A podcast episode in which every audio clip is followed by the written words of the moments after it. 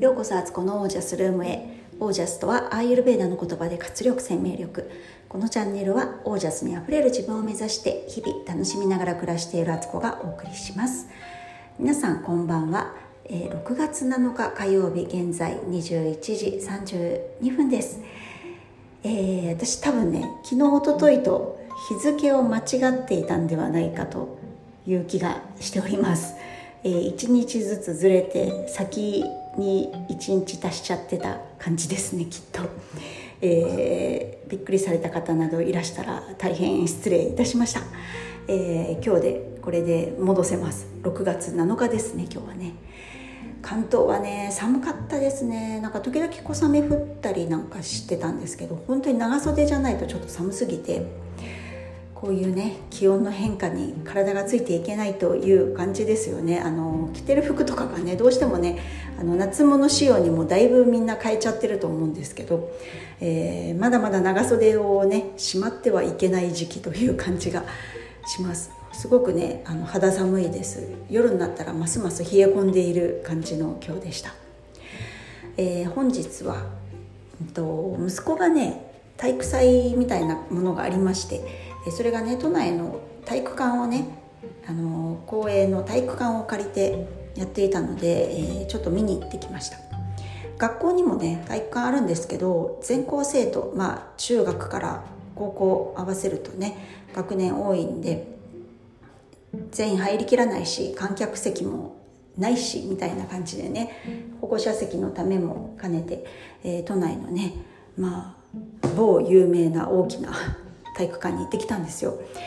であのー、それはそれはね保護者側からしたらねすごくありがたくて観客席がねあの、まあアリーナに子どもたちが競技してて、えー、2階から見てるんですけど、まあ、でも見やすいしそんなにめちゃくちゃ遠く離れてるわけじゃなくてさらにあのビデオカメラが入っていたのであのスクリーンに映し出されてるのでねあの結構そこを見てればねあの撮影されてる子たちの映像がすごく鮮明に見えるしみたいな。で座席はね座りやすいし、えー、空調も整っていてねあの涼しくもなく寒あじゃ暑くもなく寒くもなくっていうねとても快適に見ることができてねあのこれはこれでめちゃくちゃいいなというなんかさすが私立の学校ですねという感じでした。でただね子どもたちはね体育館であのリレーとかね走ったりしてたんであのちょっとカーブでね何度も何度もいろんな子がこけたりとかしてあれはねちょっと危険だなと思ってあの体育館でトラックでリレートラック周回でねリレーするって結構危険ですね。そういう意味では外の方があのいいなと思いましたけど、まあ、天候に左右されずにあの運動会がね運営できるということでもまあ、いいのかなという感じでした。で普段のね息子の様子がちょっと見られてまあ親子はね、あの競技中とか全然ね喋ったりとか近くに行くことはできなかったんですけど、まあ、どの辺に座ってるとか分かったんで見てると友達とすごく仲良くしてる様子とか見れて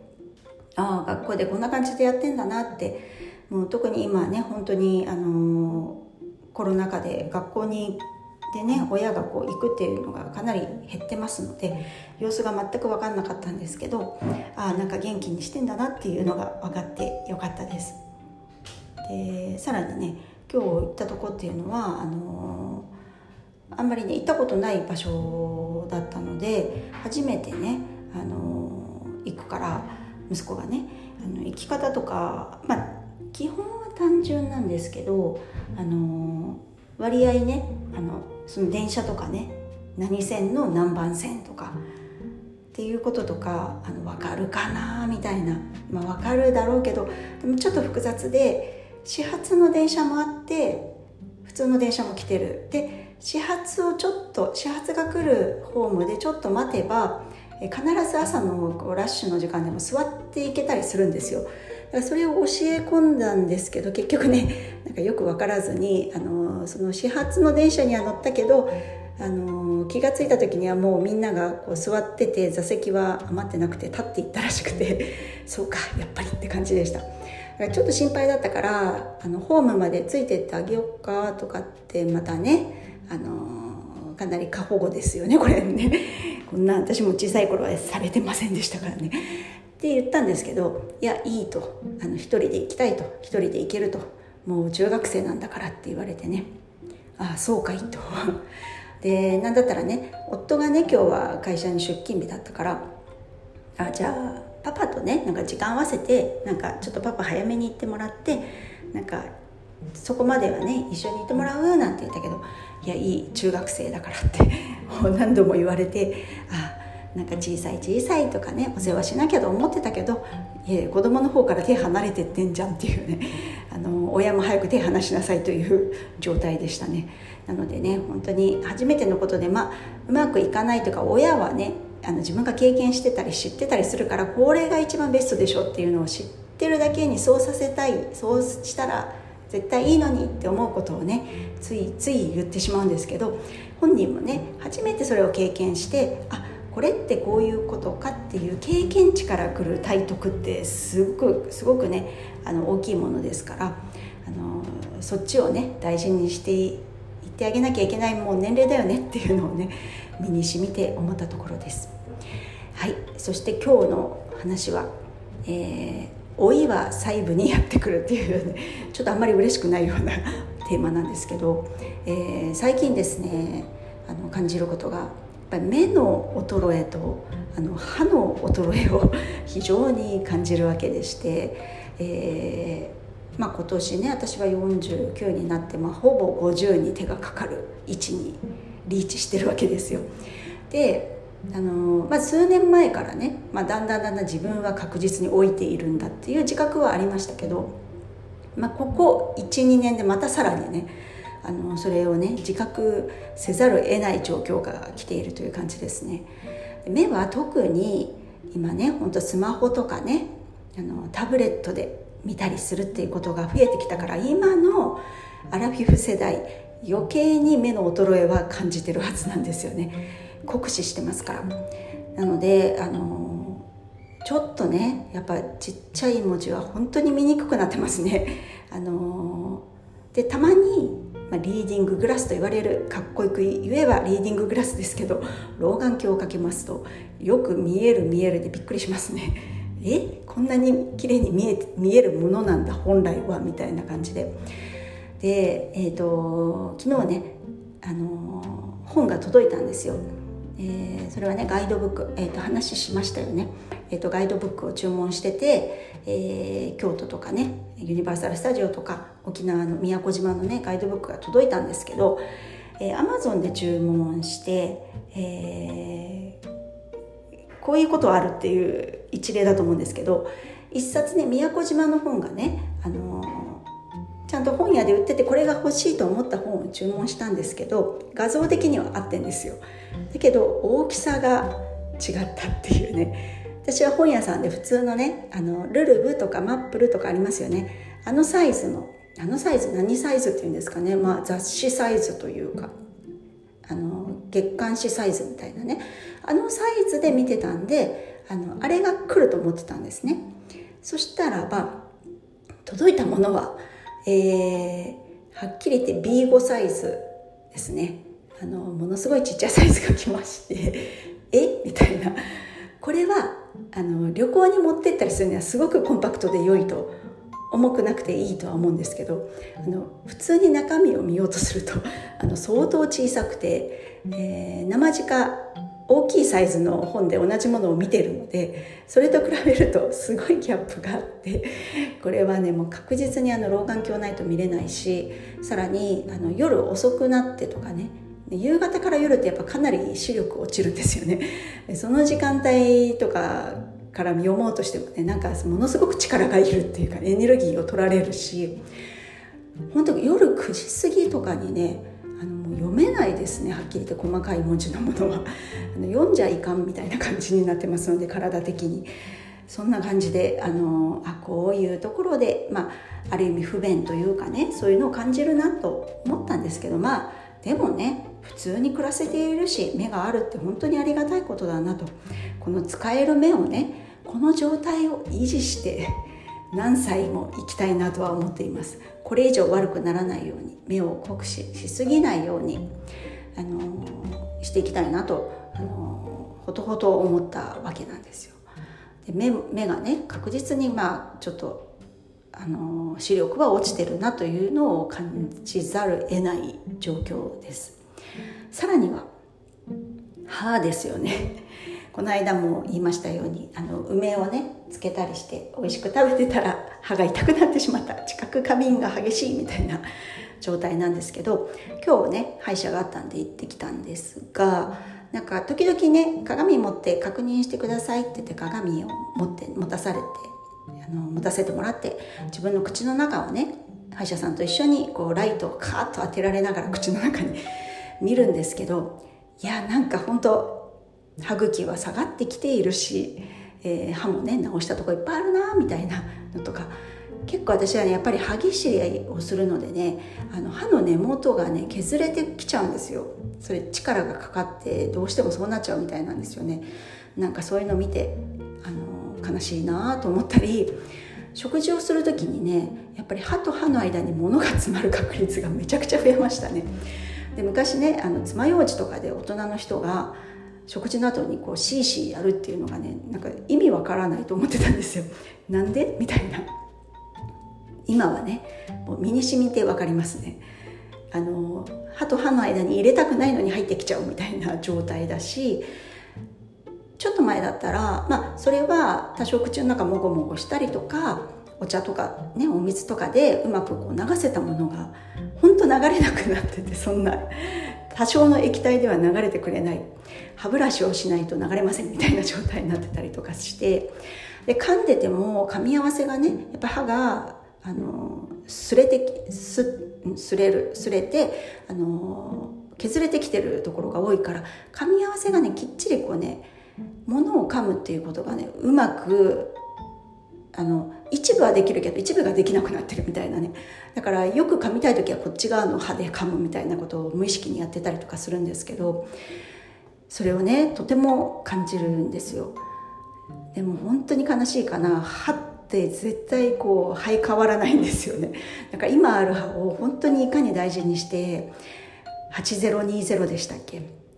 ね、それをそういう状態になるように80歳になっても20本以上のね歯は自分の歯であるっていうふうにしたいですし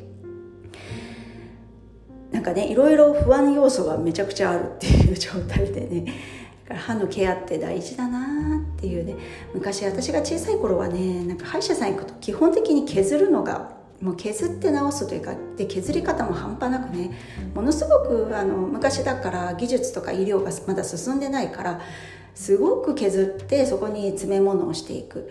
で昔はもうあの銀色のね詰め物とか普通だったし今はねだいぶ白いものとかプラスチックでねとか樹脂で詰めてくれるようになったんで目立たないんですけど昔は本当にねあの平気で子供の歯も削ってあのそこに樹脂をつあ樹脂じゃなくて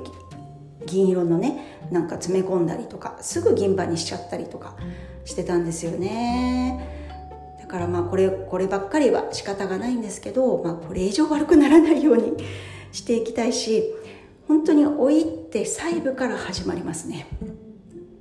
だからそのうちもしかしたら爪とかね指先とかも何か指先がうまく動かせなくなるとかもありますよね。あのペットボトルの蓋を開けにくくなるとか時々ありますね。すごいちょっと固めの炭酸とか強炭酸なんかのペットボトルなんかは時々あの寝起きとかなんて握力がやっぱり低下してるからうまく開けられないとかうーんなんかそういうの言いますよね。なんかそういうことにもまあ徐々に徐々になっててもまあおかしくはないという状態なんで、まあ、これ以上ねあの今の現状維持をどんだけ踏ん張るかっていうね。でもなんかなんだかんだ言って結局ねオージャスを上げていけばいいんじゃないかなと思うんですよ。オージャスってやっぱりこう生きるエネルギーなのでそれが高ければ細部にまでねエネルギーが行き渡る余力があるっていうことだしそれがだんだん減ってくればやっぱり体を維持するために大事な臓器、まあ、心臓とかね消化器系とか脳とかやっぱそこが先に使われるわけですよ。で更年期障害とかも言いますけど私あの本当オージャスが高かったら更年期も楽に過ごせるんじゃないかと思うんですよね。更年期って本当はうまくできてて、女性が枯れていくためのねいい意味で衰えいい形で衰えていけるための一つの通過点であって体が自然にそっちを選んでるわけですよ。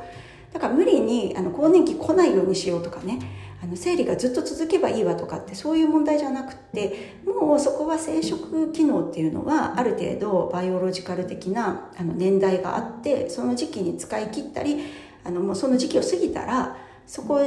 にはねあのエネルギーをつぎ込まず他の長生きをするため元気に暮らせるための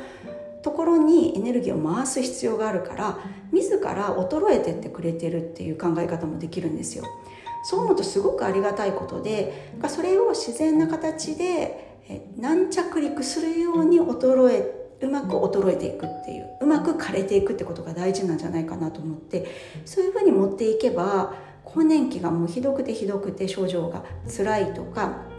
そういうことって多少減るんじゃないかなっていうあの勝手な推論をしてるんですけど大事なことなんですよね。いつまでも卵巣機能とかがバンバン元気な70代のおばあちゃんとかって想像するとなんか辛そうな感じしませんか？多分それって性エネルギーとかがすごく高まっちゃっててその処理も多分大変だろうし性欲バンバンなおばあちゃんっていうのもねそれある意味ねあの健全な形で出ればいいんですけどなんかちょっとちょっと違うなみたいな痛々しいみたいな感じになっちゃうのもあの実は良くなくてあのこれは体の摂理として当たり前のことをしているっていうねそれを自分の中できちんと受け止める度量のある自分でいるっていうのはオージャスがあればそういう自分の変化とかも柔軟に受け止められるはずなんですよね。それがもう器がいっぱいいっぱいで他のこととか今の生活とかででそういうことが急に体の変化が起こってくるともうなんかすぐにおちょこは溢れちゃいますよねそうするとパニクったりとかあたふたしたりとかイライラして誰かにそれを当てたりとかっていうことになると思うんであの本当上手に枯れていくっていうのすごく大事だなって私はあのほどほど思うわけですね。なのでまあ、自分から老いていくっていうのを選んでいかないともしてもあのそういう自分の老いをね柔軟に受け止めていくっていう心理状態ではいたいなと思っていますね。あのちょこちょこねそのマイナートラブルが起こってくるとワーキャーワーキャー思いますけどでもまあそれもだって人間だものっていうふうに思えるようにねでその自分のエネルギーを今使うところにちゃんとその年代で使うべき時に使っていくっていうね追い方をしていきたいなというふうにね思いますし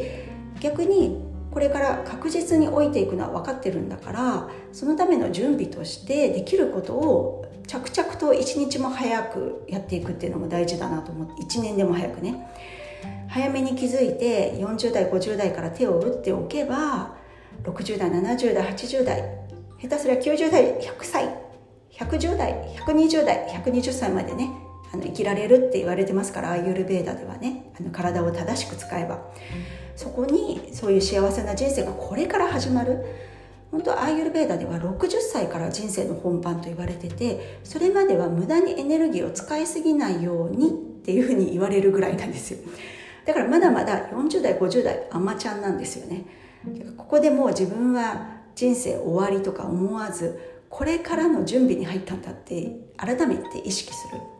若い頃はそれはね全くそんなこと思えないしたとえそういうものだって教わったとしてもそういう心理状態に持っていけないんですよね。体感ないから自分が老いてるなんて自分がいつか老いていくなんていう感覚はねなくてこんなに元気なもの遊びたいわよ体使いたいわよってなりますよね。そそれを40代50代にあの一つの区切りとして良い区切りとして良い気づきとしてねあの自分をね受け止めていきたいなと思う今日この頃です。はいということで今日はこの辺で、えー、皆さんの暮らしは自ら光り輝いてオージャスにあふれたものです。オージャスオージャスを上げるために早寝早起きをしようと